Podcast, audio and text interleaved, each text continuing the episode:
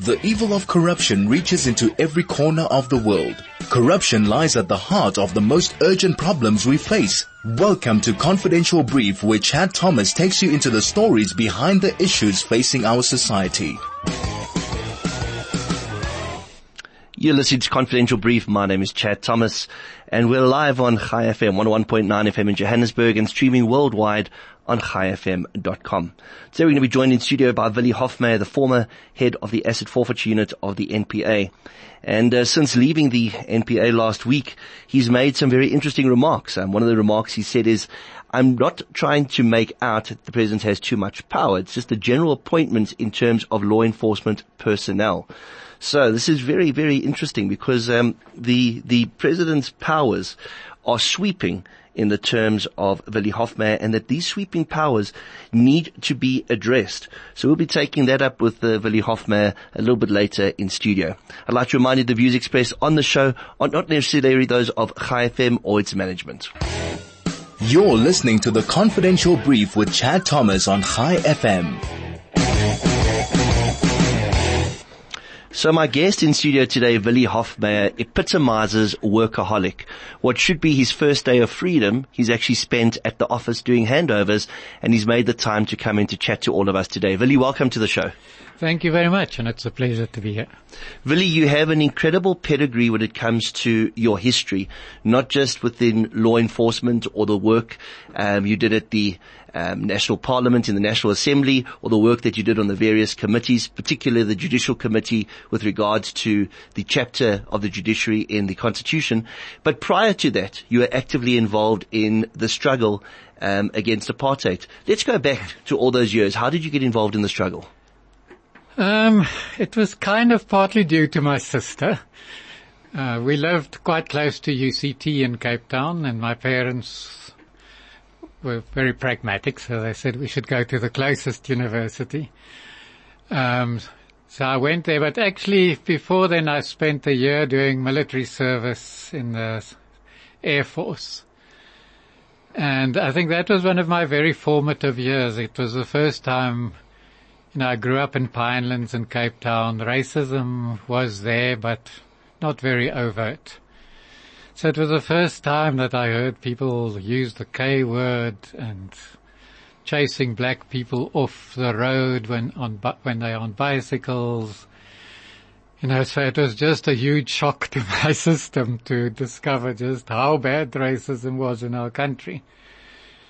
And so I spent the rest of my military service being quite an angry young man, but not being able to show anything because you're in such a powerless position. But then when I got to, to UCT, I sort of started being interested in alternative politics. I joined NUSAS. I had Francis Wilson as one of my lecturers and Johann Maree, who's Helen Zille's husband, by the way, now. He was also one of my lecturers. And so they sort of taught me about alternative politics in South Africa, basically. So I uh, sort of it was only in the sort of end of my first year that I started getting actively involved. But from my second year, I sort of got head over heels involved in in student politics, as well as uh, we sort of had a wages commission in NUSAS that helped to organize the early union movements. This is 73, 74. And so I got heavily involved actually in, in that part of it. We brought out a regular newsletter that we distributed in the African townships, which is illegal every time we got caught and arrested and locked up for a few hours and then released. So, I mean, it, yeah, that's sort of, you know, I think my family values is what got me involved in all of this and being on the right side of of things and a disdain for those who were both corrupt or just supporters of apartheid and oppression that went with it. Went with it. So eventually in my third year, um, right at the end of the third year actually, we about seven of us at UCT got banned under the old Internal Security Act, which meant we weren't allowed on any educational institution premises, we weren't allowed to write anything for publication, we weren't allowed to communicate with each other. We were all, I was sort of banned to a different magisterial district where my parents were in Pinelands. So my girlfriend and I were so, sort of, we'd been, only been recently involved, but we were banned to different magisterial districts. So eventually friends sort of decided that we should get married so that we could get permission to see each other regularly or live together. So that with, I think it was Jimmy Kruger at the time, may have been Adriaan Vlok already yet. Sort of took about four or five months to get permission to do that and, you know, then at least we could settle down. But it, you know, it was a kind of three year, we remained banned for nearly five years till P.W. Botha came in in his early reforms in the 80s. We got a few months discount off our five years. But, you know, it was sort of almost doing politics semi underground. Because if we ever got caught, it meant sort of three to six months in prison for breaking our banning orders, even if it was perfectly legitimate publications. We just weren't allowed to contribute to any publication or be any part of it or be with more than one person at a time. So after that, it was the sort of beginning of the community movements in Cape Town in the early 80s. Um, there was a bus boycott that I sort of got quite involved in with my mathematical skills and doing the calculations and so on. But I sort of got involved in the community organizations that were the precursor to the United Democratic Front or the UDF that was formed in 1983. And uh, I sort of then got very heavily involved in the UDF.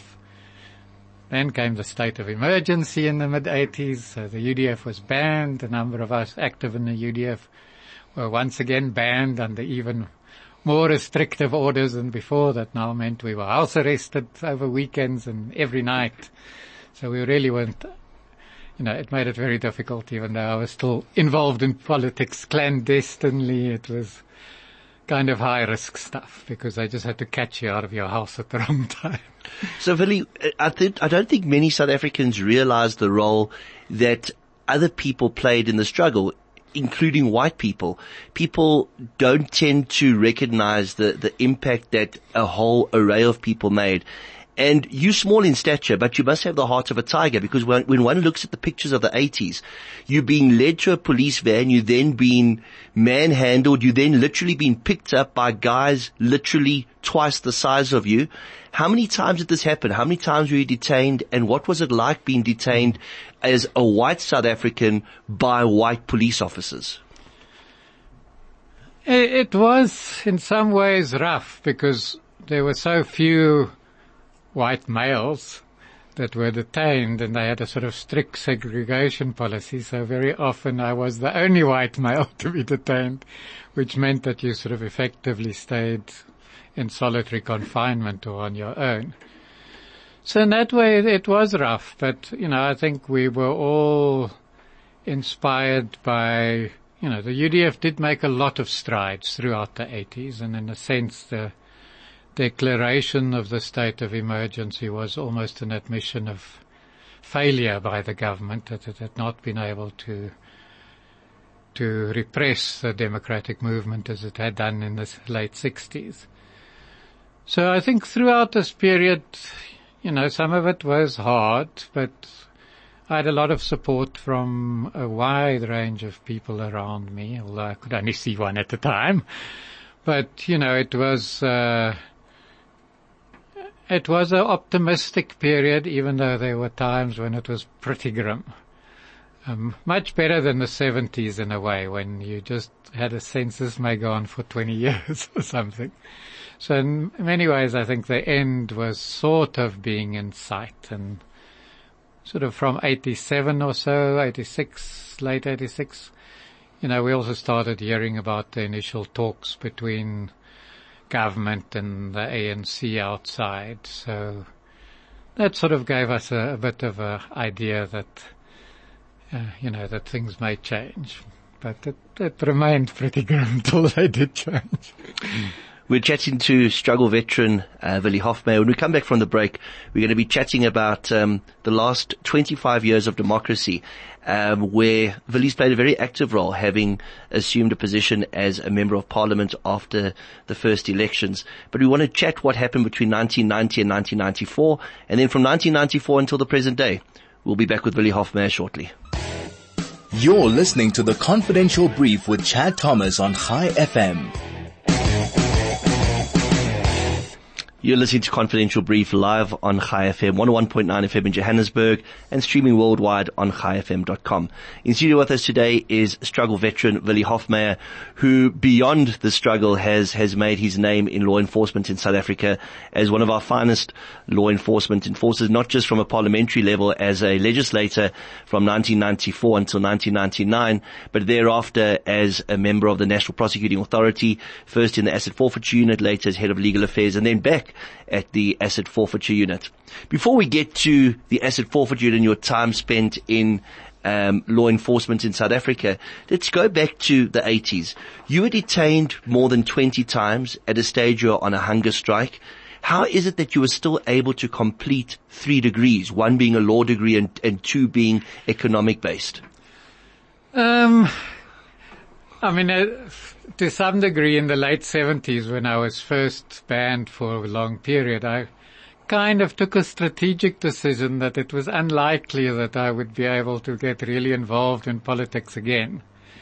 And so I was sort of inspired by Arthur Chaskalson, George Bizos, Geoff Budlender, who started this notion of public interest law, the Legal Resources Center that started doing really big cases challenging the whole pass system, for instance, and managing to get it set aside in court, essentially. So, you know, I thought I'm probably going to be on the wrong side of the law for a long time, so, or banned at least, which means I can't be with more than one person.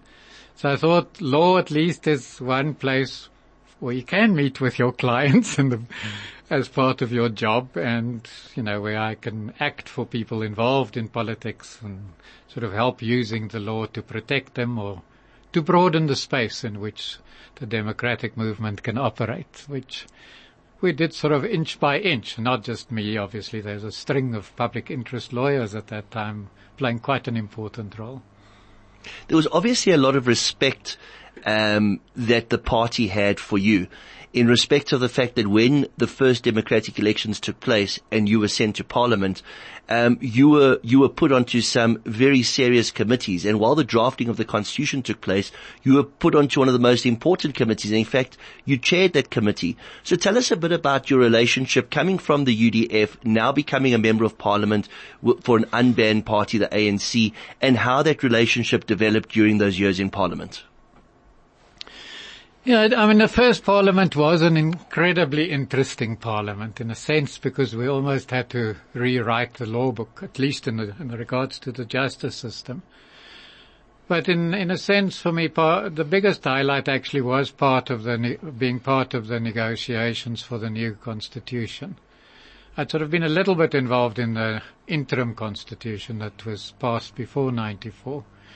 But I, together with, uh, Douglas Gibson, I think it was from the Democratic uh, Party at the time, were sort of co-chairs of the committee that wrote the bit in the Constitution about the justice system essentially and the National Prosecuting Authority. Little did I know then that I was going to end up working there, but uh, but then uh, after the constitutional process, there were some really interesting, a lot of laws had to be changed to make them compliant with the constitution and the sort of rights in the constitution. Um, and we then also get got a law from the then law commission to provide for asset forfeiture, which is something I'd never heard of before. so this is about 95, 96. So we got working on this legislation, made quite a lot of changes uh, to make it more effective. But we also heard then from sort of some of the overseas people who were assisting us about this non-conviction based asset forfeiture that the Americans use. So when we had organized a study trip to the US to go and see what, how they do business and we then sort of came back and, and essentially beefed up the law with uh, so that we have now both the conviction-based asset forfeiture and the non-conviction-based asset forfeiture. And the latter is, is very often the most effective because with convictions we know criminal trials take a long time. And while you can freeze the assets, it's a very long time before you actually recover them. Now that's a, an incredible piece of legislation if one looks at the Prevention of Organized Crime Act, specifically chapters 5 and 6, that make specific mention of preservation orders, asset forfeiture, etc.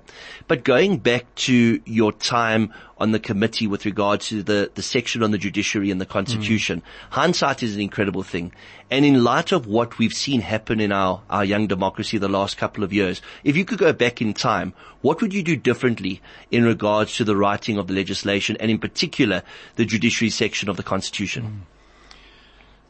Well, I think particularly about the judiciary NPA section of the constitution. But I, I suppose generally in the constitution, one of the major weaknesses, I think, is how much power it gave to the president to make appointments with no process. I mean, there was some of the later legislation where there was more of a process. Um, you know, and I suppose we were accused of uh, making constitutions and laws for Mandela president, and we didn't have that for very long.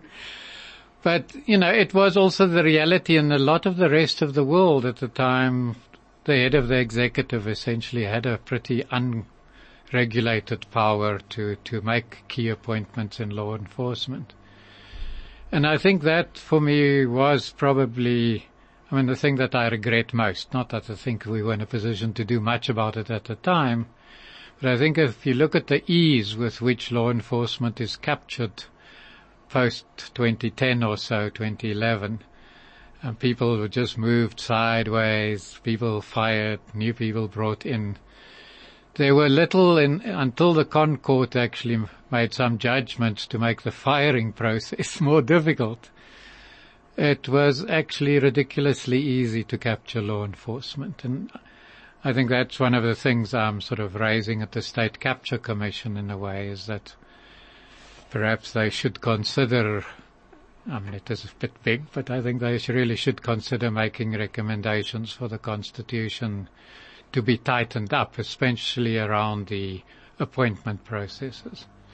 You know, so President Ramaphosa now did follow a much more transparent process with the late appointments of Shamila Batohi, but, you know, I think still that I think one needs more than just interviews. You know, one of the things I'm advocating for is that the top leadership in law enforcement must go through very serious integrity testing at least once a year to make sure that we stay on, on the straight and narrow.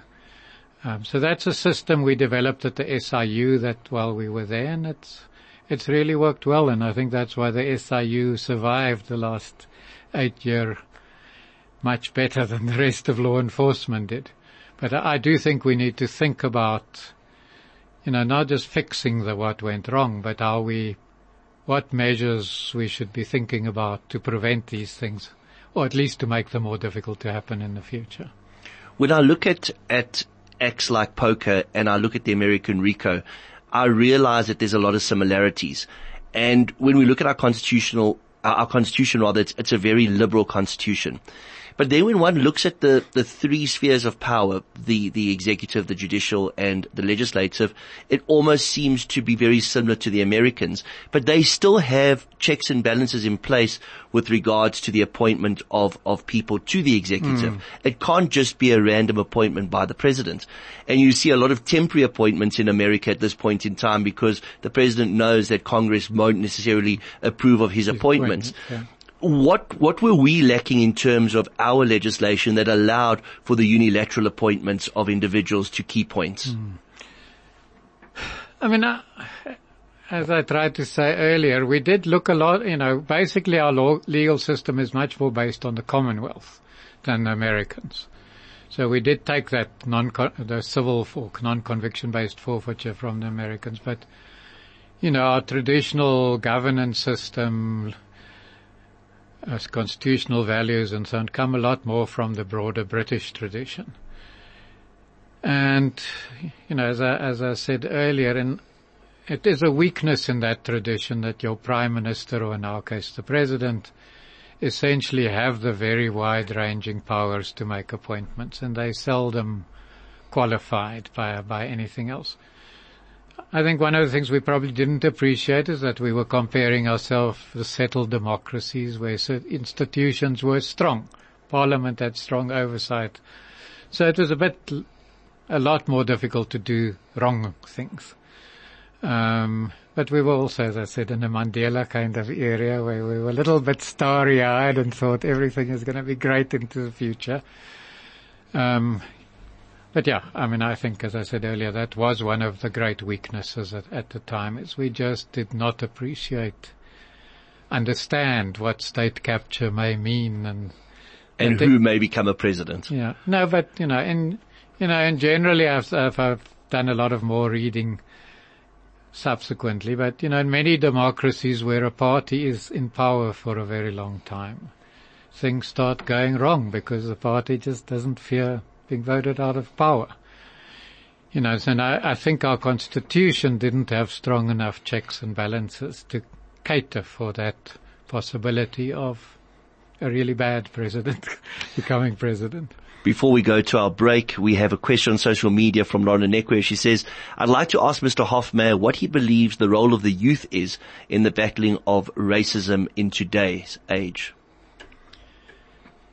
I think it's a big question, but, you know, from my own experience, it really was the youth that led the way in the sort of late 70s into the 80s about trying to build a non-racial society.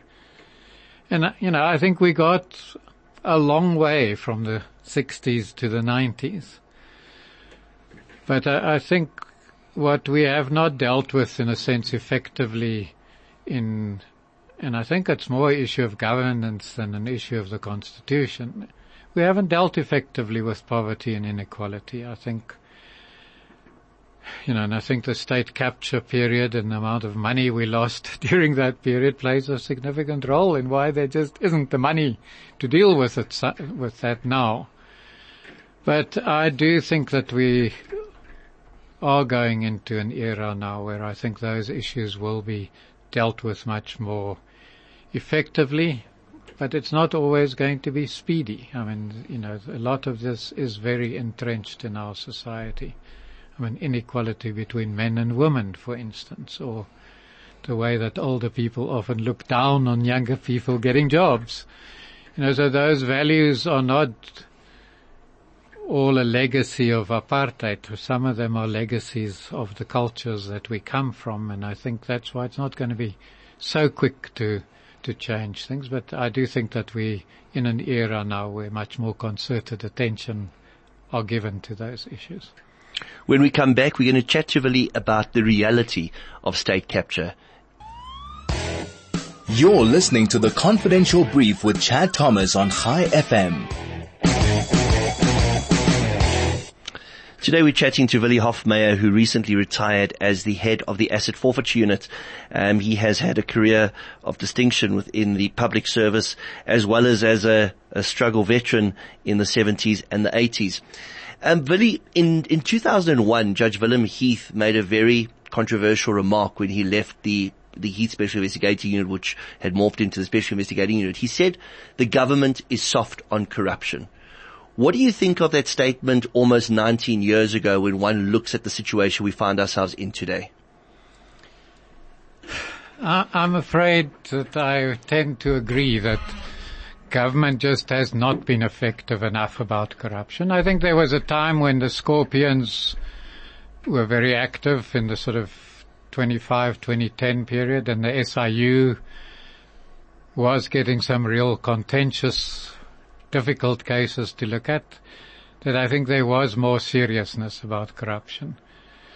But I'm afraid it, I think that has been one of our failings is that there's been a lot of, you know, part of the big capture was the capture of law enforcement to ensure, in a sense, that there isn't too much action on the corruption front. But yeah, that is the one area where I think we could have done a lot better over the last 20 years. How does somebody like yourself who has been very vocal against state capture, very vocal against the corruption that's taking place. How does somebody like you reconcile with the fact that you still served in that government despite the odds and that at times people were appointed above you to manage you as the head of a department and other heads of, of critical departments in law enforcement and that those people did not have the interest of the state at heart? I mean, it, it was for me a sort of long-term decision. So, you know, we didn't know how long that period was going to take. It sound, felt at times like it may go on for 15, 20 years. And, you know, so I did talk to a lot of my old friends and comrades and I think for, I was in a very important position in the NPA and Shaun Abrahams was desperate for me to leave. He even offered me other jobs in the state to, to leave because he wanted to appoint his own, and we can know what that would mean, people into key jobs. So I think one of the things that has sort of saved the NPA actually is that there were not very many vacancies in the top three layers of the organization over the last eight years. So there were a limited number of, of appointments that could be made. I think in other institutions we're not so lucky. I think when Ntlemeza came into the Hawks, there were huge amounts of vacancies and a lot of very bad appointments were made and they are still there in the middle management of the organization. So how one, you know, so it was some of the least pleasant. I mean, I, I, often think it was worse than being on hunger strike because then at least then your fate is in your own hands. But you know, sitting around in the NPA and seeing it slowly being destroyed or sometimes rapidly being destroyed around you was one of the worst times in my life. And but I still think it was the right decision to stick it out and not allow them to appoint another bad person in the top management. Do you think we've turned the corner? Do you think the right appointments have been made in respect of the head of the Hawks, the head of the NPA, the creation of new units? I think so, yeah. I think the new president has done really well in that. But uh, I, I, uh, as I just said, I don't think we must underestimate the fact that there are many bad appointments that are still around from the previous appointment. And so, and I don't think those people are sitting still. I think there is a fairly active, whether on politically, on social media, elsewhere, there's an active movement to get back to state capture from those people who wielded power at the time. So I do think there's a need for vigilance. I think there's a need to continue to act against those people who committed criminal offences and so on. And I think gradually we will break the hold. But, you know, I think there are still patches in government that are not in the good hands. Let me put it that way. In your opinion, when one looks at the role that um, civil society and the private sector have played in bringing to the fore um, major instances of fraud and corruption that have taken place, both within the public and the private sector. And obviously you need the public and the private sector to act in a symbiotic way for these frauds and corruptions to take place, especially in the tender processes. Mm. Do you think that the civil civil society and the, the private sector still have a role to play in law enforcement? I think, you know, coming from where I was as an activist outside the state, I do think the role of civil society in a democracy is very important. And I think it's very important that we must continue to support civil society. I think their role with the state at the moment is less antagonistic because government's doing the right thing generally, although there's still patches where wrong things happen. But I think it's very important for me that we keep a vibrant civil society and that we keep very alert about our rights and what's going right and what's going wrong in government.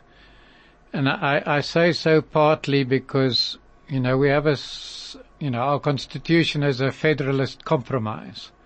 So it's not actually that the president has absolute, he has very little power over municipalities, for instance, other than to get people to invest, law enforcement to investigate it. So, you know, I think those that sought to capture the state, parts of the state, bits of the state here and there to, to benefit themselves and their factions of parties, they're still around, many of them, and I don't think they're necessarily behaving better. So I do think there's still an important role for us to be vigilant and for civil society to keep us in the state on our toes. When we hear about state capture, everybody over a cup of coffee in a bar over a beer, wherever they may be, imme- immediately says Zuma and the Guptas. Are they correct in assuming it's just Zuma and the Guptas or was it a huge thing that happened? I think it's got more complicated roots. You know, for example, even in the days of the Scorpions, as you will know from an affidavit I filed, eh, I had real concerns about law enforcement being used against one faction in the ANC against another faction, which I don't think is the, law, the role of law enforcement. So, I mean, I think it's a kind of matter of public record that the ANC, its the ruling party itself, is pretty split. President got in by a very narrow margin. And because premiers, mayors and so on have a lot of power in the places where they, they are based, you know, I don't think we are past the stage of people wanting to capture particular institutions in the state so that they can get a financial benefit out of it. It's on a lot less big scale than it was before, but you know, in any democracy one expects that to happen, that people who have power are in complete control of a institution may try and use it for their benefit. So, so would we say that what happened with the Guptas and with President Zuma was more the catalyst because it was so overt rather than something that was exceptional. Hmm. I mean, as I say, I have, I think it was actually a good thing that it was so overt because it made all of us a lot more conscious about what was going on.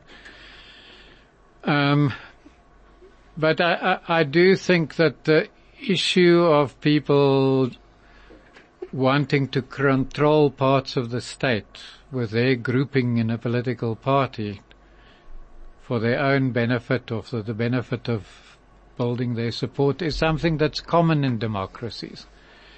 You know, America, New York went through, I think, a hundred years of a very institutionalized patronage system run by the Democratic Party, where sort of giving contracts to your buddies and them giving you parts of it back you know, raised huge amounts of money for that party that enabled them to control the bigger machine of the party. And, you know, so it, it's not a unique thing that's happened in South Africa. And I, I think we, we can be thankful for how vigilant civil society, some of our law enforcement bodies were. I think the public protector played a very important role while Thuli Madonsela was there. But you know, I think we did have a range of institutions which were able to bring things into into the public domain and to raise public awareness of it. And I think that's what ultimately it was that I think ultimately that saved us from a much longer period of systematic state capture. So when one looks at South Africa, we have and we've seen this. We've seen it after the local elections. We saw it after the general elections. We have a functioning democracy. We've seen that the ruling party, as well as all others that have been involved, have adhered to the judiciary when court rulings have been made. So we have a functioning democracy, we have a functioning judiciary, we have a functioning parliament, we have a functioning executive. It's not as bleak as one would assume it to be. would you agree with me that perhaps we need something similar to the TRC, where with all this economic crime that's taken place, perhaps instead of having a commission of inquiry, instead of having these various other um, systematic processes taking place to try root out the corrupt, we give them the opportunity to come forward, make declaration, pay restitution if they can, and receive some form of amnesty. Am I living in la la land, or is it possible? I'm afraid our constitution just would not allow for an amnesty of any kind. And that's why the TRC amnesty had to be written specifically into the constitution on limited ground. So I think there are other things that one will have to look at uh, in terms of dealing with it. Um, you know, and obviously the state can to so- the prosecuting authority can to some degree say if people come to us with evidence about wrongdoing of others, we will potentially treat you as a witness if we are convinced that you're doing the right thing. You know, and for me that's probably the way to go is to get people, you know, to create an environment where people are comfortable and have enough trust in our institutions to come forward and say, I may have been a re- not a major player in all of this, but I do know the things. I have some evidence that I can give you. I think that's what we are going to need to be able to deal with the big players who were the ones who captured the state. Um, but amnesty, I'm afraid, I mean, at my New York, no, Hong Kong, I think, tried it and then said afterwards, we're going to punish everybody, but our constitution, unless it's changed, and that's not going to be easy, um, it would be very difficult. So maybe looking at restorative justice in terms of what's allowed in the Criminal Procedure Act, should people make plea bargains in terms of 105, perhaps mm. restitution orders in terms of 297 or 300. But that is that is something that needs to be looked at. I, I, think the the immunity from prosecution in terms of Section 204 has been abused in the past, and the NPA is very reluctant to use that. But be that as it may, we're in a very important time in our country's history, and I think we've heard so much from the Zondo Commission mm. that we know what we've done wrong and we know what we need to do to come right. So, but let, let me just say, I'm not quite sure I mean, the only controversy about Section 204, which is taking guilty people to give evidence, was around Agliotti and Jackie Selebi. And frankly, I think it was a completely correct decision. The biggest possible threat that you can have to a democracy, to law enforcement, is when your police chief is on the take and he's actively trying to destroy at that time the scorpions because they were independent and potentially he did his risk assessment and he knew they were the only ones who may get him. But, you know, I have, I was part of the NPA leadership at that time and I have no qualms in retrospect that that was, it was a difficult, complicated decision, but I've got no doubt that it was the correct decision. The Gerrie Nel um, supporters are going to be very happy to hear that. Um, obviously, but it wasn't just Gerrie's decision. It was Vusi Pikoli who got fired because Mbeki did not want him to investigate Selebi. Selebi. I think a lot of people sacrificed a lot to ensure that the rule of law can prevail against powerful people in this country. And that was one of the few instances where it happened. And the costs to people in the NPA and elsewhere was immense. It led to the disbandment of the Scorpions, for instance.